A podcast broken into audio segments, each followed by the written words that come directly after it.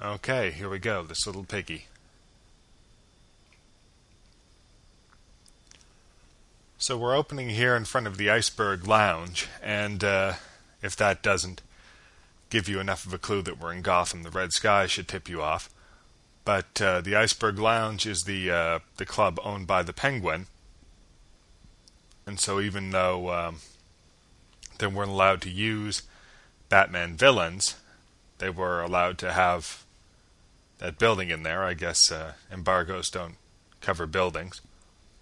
And coming out of the club just a second ago with a redhead on his arm was the manager from Torch Song back in the New Batman Adventures. I suppose they were just reusing the character model there, but there's one more little treat for old-time Batman fans, as if being back in Gotham itself wasn't cool enough.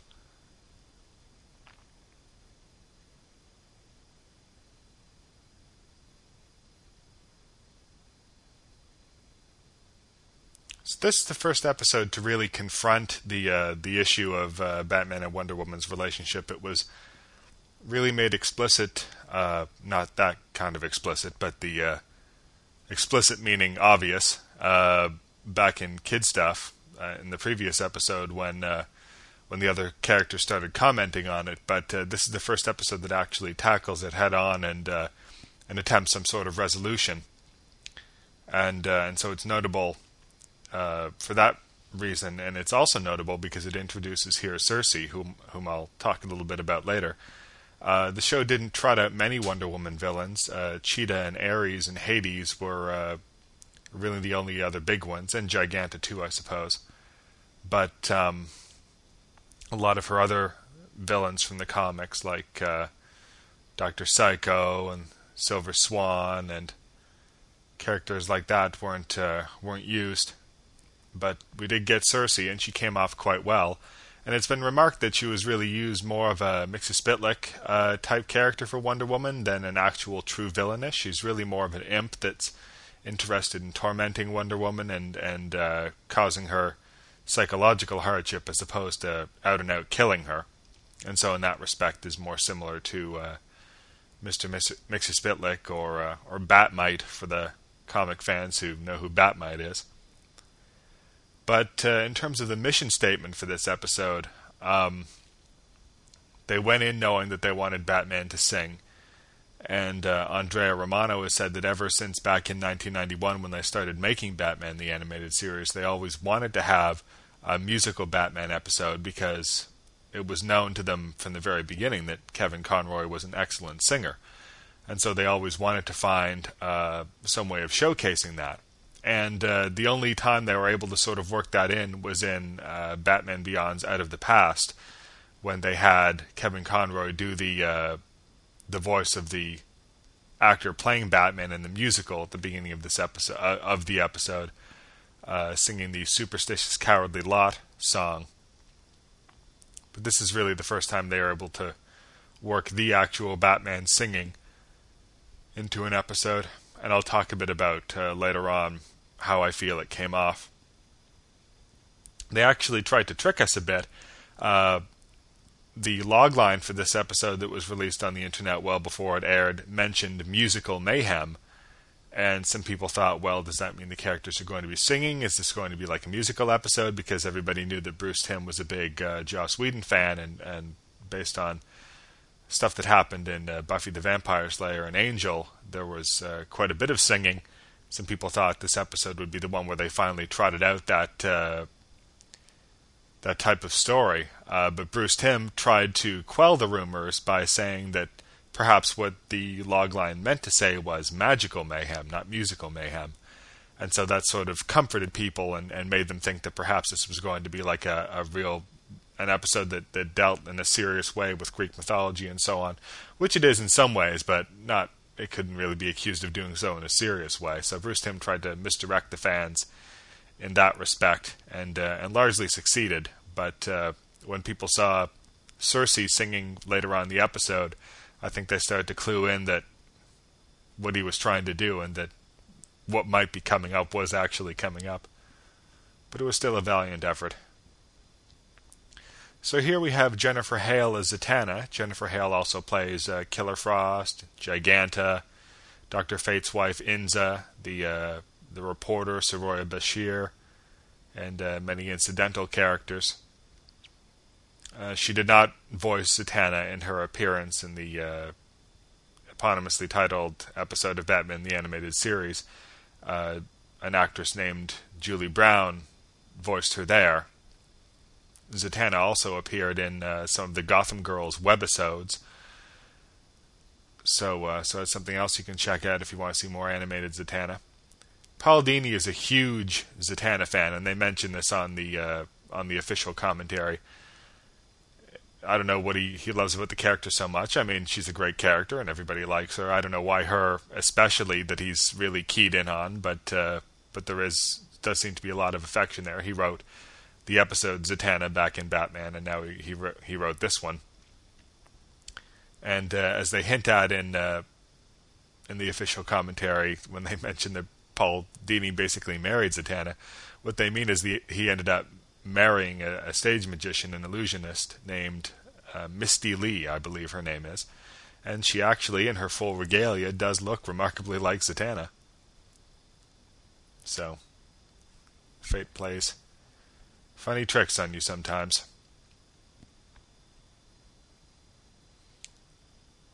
So here, as we segue into Circe's musical number, I'll give you a bit of background on Circe. Even though she's basically, I would say she's probably maybe the number 2 or number 3 big-time Wonder Woman villain in the comics, second perhaps only to Ares and Cheetah. She didn't make her debut until relatively recently, unlike those two characters, which date way back to the Golden Age in one form or another. Circe didn't make her comic book debut until 1983, and it wasn't until after the Crisis, a few years later, that she really took on her more recognizable and more popular form in the comics. But she's her history as a Wonder Woman villain doesn't even span 25 years, which is not very long considering the long history of these characters. She does, of course, have roots in Greek mythology, specifically the Odyssey, wherein Odysseus, on his travels and attempting to get back to his home in Ithaca, his ship docked at Circe's island, and he sent some of his men forth to scout it out, and Circe came upon them and took them into her home and fed them, but she had laced her meal with magic potions, as was her wont, and transformed them all into animals, which is her modus operandi. And when Odysseus heard of this, he took steps to protect himself against the magic potions, such that when Circe tried to pull the same trick on him, he was immune. And Circe was so impressed with the resourcefulness and bravery of this hero Odysseus that she fell in love with him. And the two of them became lovers and stayed together for over a year, and she bore him several children, at least one, according to different versions of the story. And after roughly a year, she helped him embark on the next leg of his journey back to his home in Ithaca. So that's basically Circe's story from the comics, and so the trope of her turning people into animals, although mythologically speaking she would normally only turn men into animals, although here she turns Wonder Woman into an animal. That's from the mythology, as is her magical bent.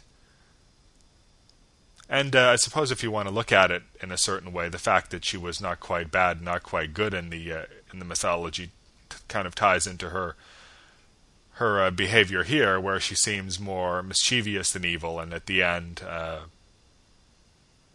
lifts her spell on Wonder Woman, even though she's under no real obligation to do so. I want to talk about Zatanna a bit also, but since this scene is going to introduce B'wana Beast, I'll talk about him first. B'wana Beast first appeared in Showcase number 55 in 1967, so basically a 40-year-old character. But even though he was introduced way back in 1967, he didn't appear again. He didn't have his second appearance until the Crisis, almost 20 years later. So the character didn't catch on. He didn't set the world on fire initially, and truth be told, never really did. Only appeared twice in the span of 20 years. His story was basically that he was a big game hunter named...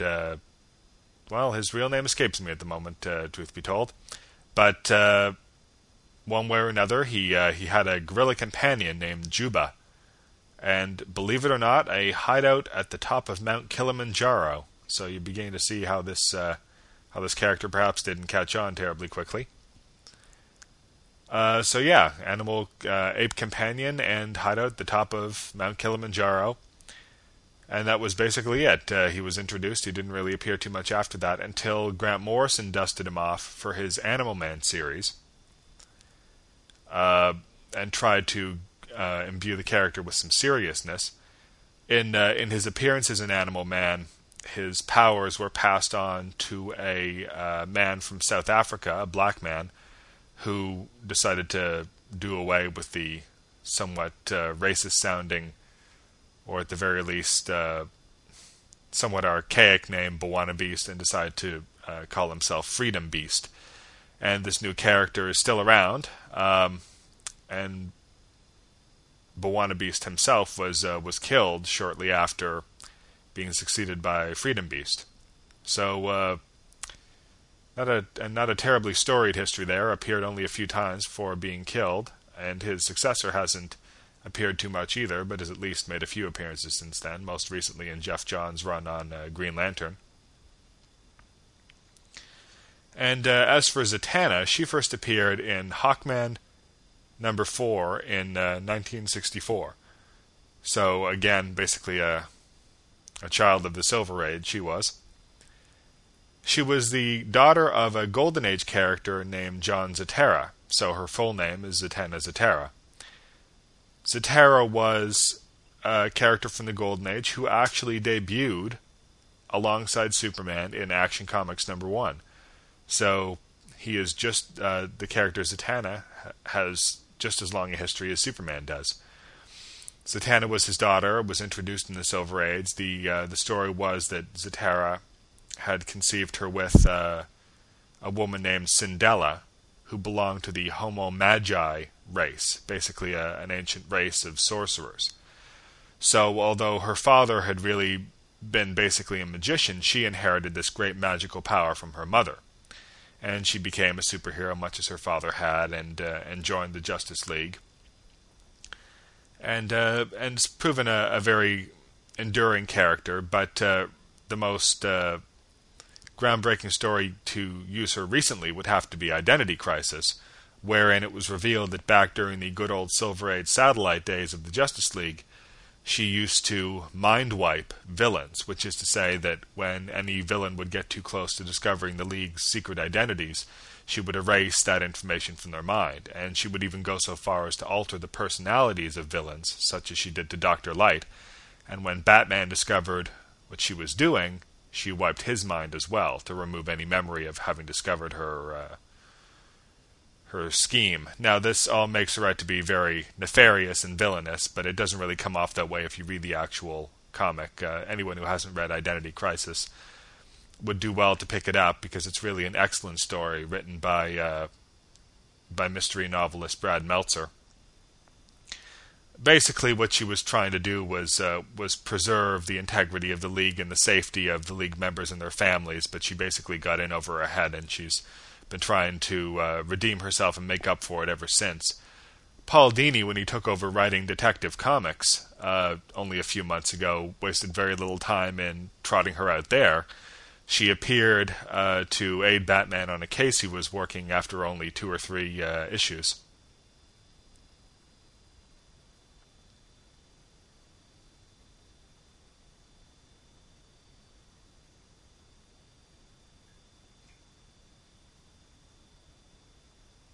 The idea that B'wana Beast can talk to animals is an invention of the cartoon. As they mention in the official commentary, his official comic book powers are the ability to fuse animals together into sort of a chimera animal that has the attributes of both. but that's sort of a crazy power, so... Actually, he might have been able to talk to animals in the comics, too. Maybe I'm wrong about that.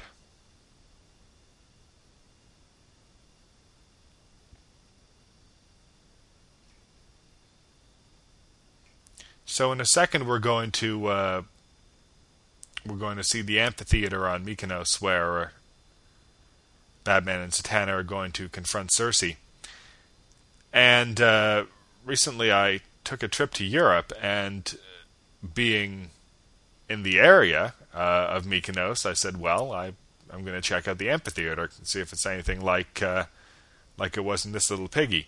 But unless they were referring to a different amphitheater, it's really just ruins nowadays.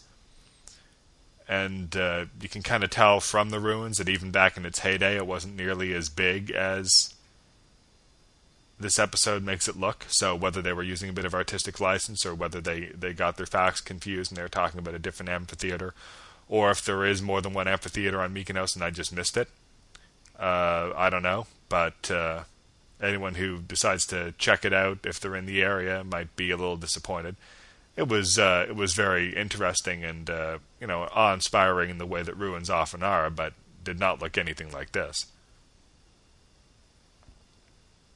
Going to get a bit of slapstick here in a second.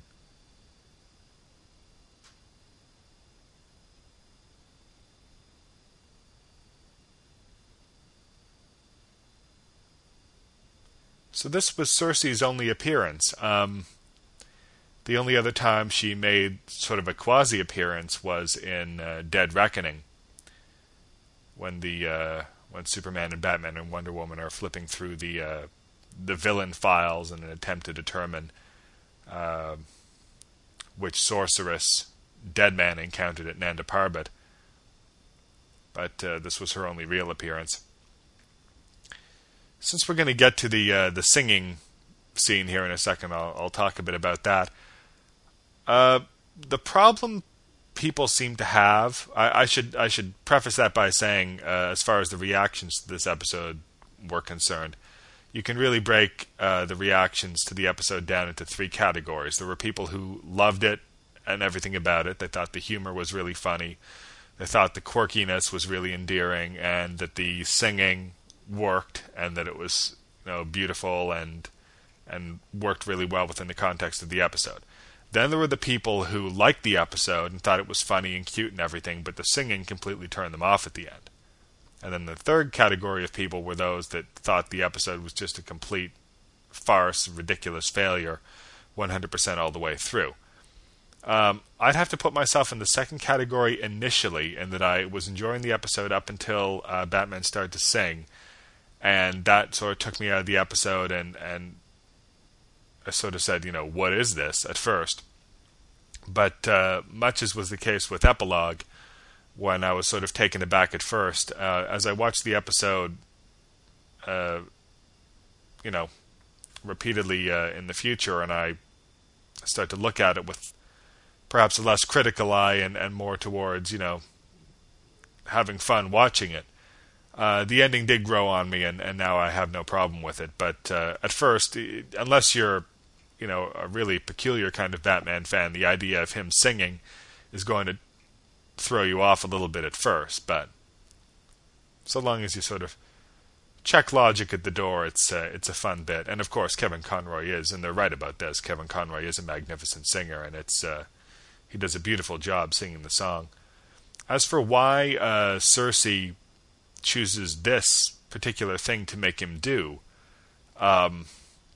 since she's sort of being played as a mischievous character who's more interested in tormenting the characters and embarrassing them and doing things like that than actually killing them. She sees what kind of man Batman is and how much he keeps everything inside and tries to keep even the people he cares about at arm's length and not to reveal too much of his feelings to them. She sees that this would be pretty much the worst thing she could do to him, short of killing him or killing the people he cares about, which would be to make him bare his soul and show his vulnerability. But in an ironic twist, he one-ups her and pulls it off magnificently and still manages to come off really cool. So he beats her in that respect. And as for why she decides to lift the spell on Wonder Woman when she's really under no obligation to do so, other than the fact that she said that she would, it's been speculated by some that perhaps Batman reminds her of her old love Odysseus, a normal human with no special magical powers who just through sheer resourcefulness and strength of will manages to accomplish whatever he sets out to do. And that's really been one could say why Wonder Woman is attracted to him as well, but this is perhaps what Circe sees in him and what convinces her to lift her spell. Apparently there's a bit more to the song. Kevin Conroy recorded a bit more than what we actually hear in the episode, and they were going to include it as an extra on the DVD set, but I think some rights issues might have come up and they weren't able to do that, but I imagine we got to hear almost all of it. Once again, the old cliche of Wonder Woman being bound and powerless. I've talked about that before. Could this be the start of a terrifying Planet of the Pigs? Almost certainly, yes. He's making that old man cry there. Oh, that always makes me laugh.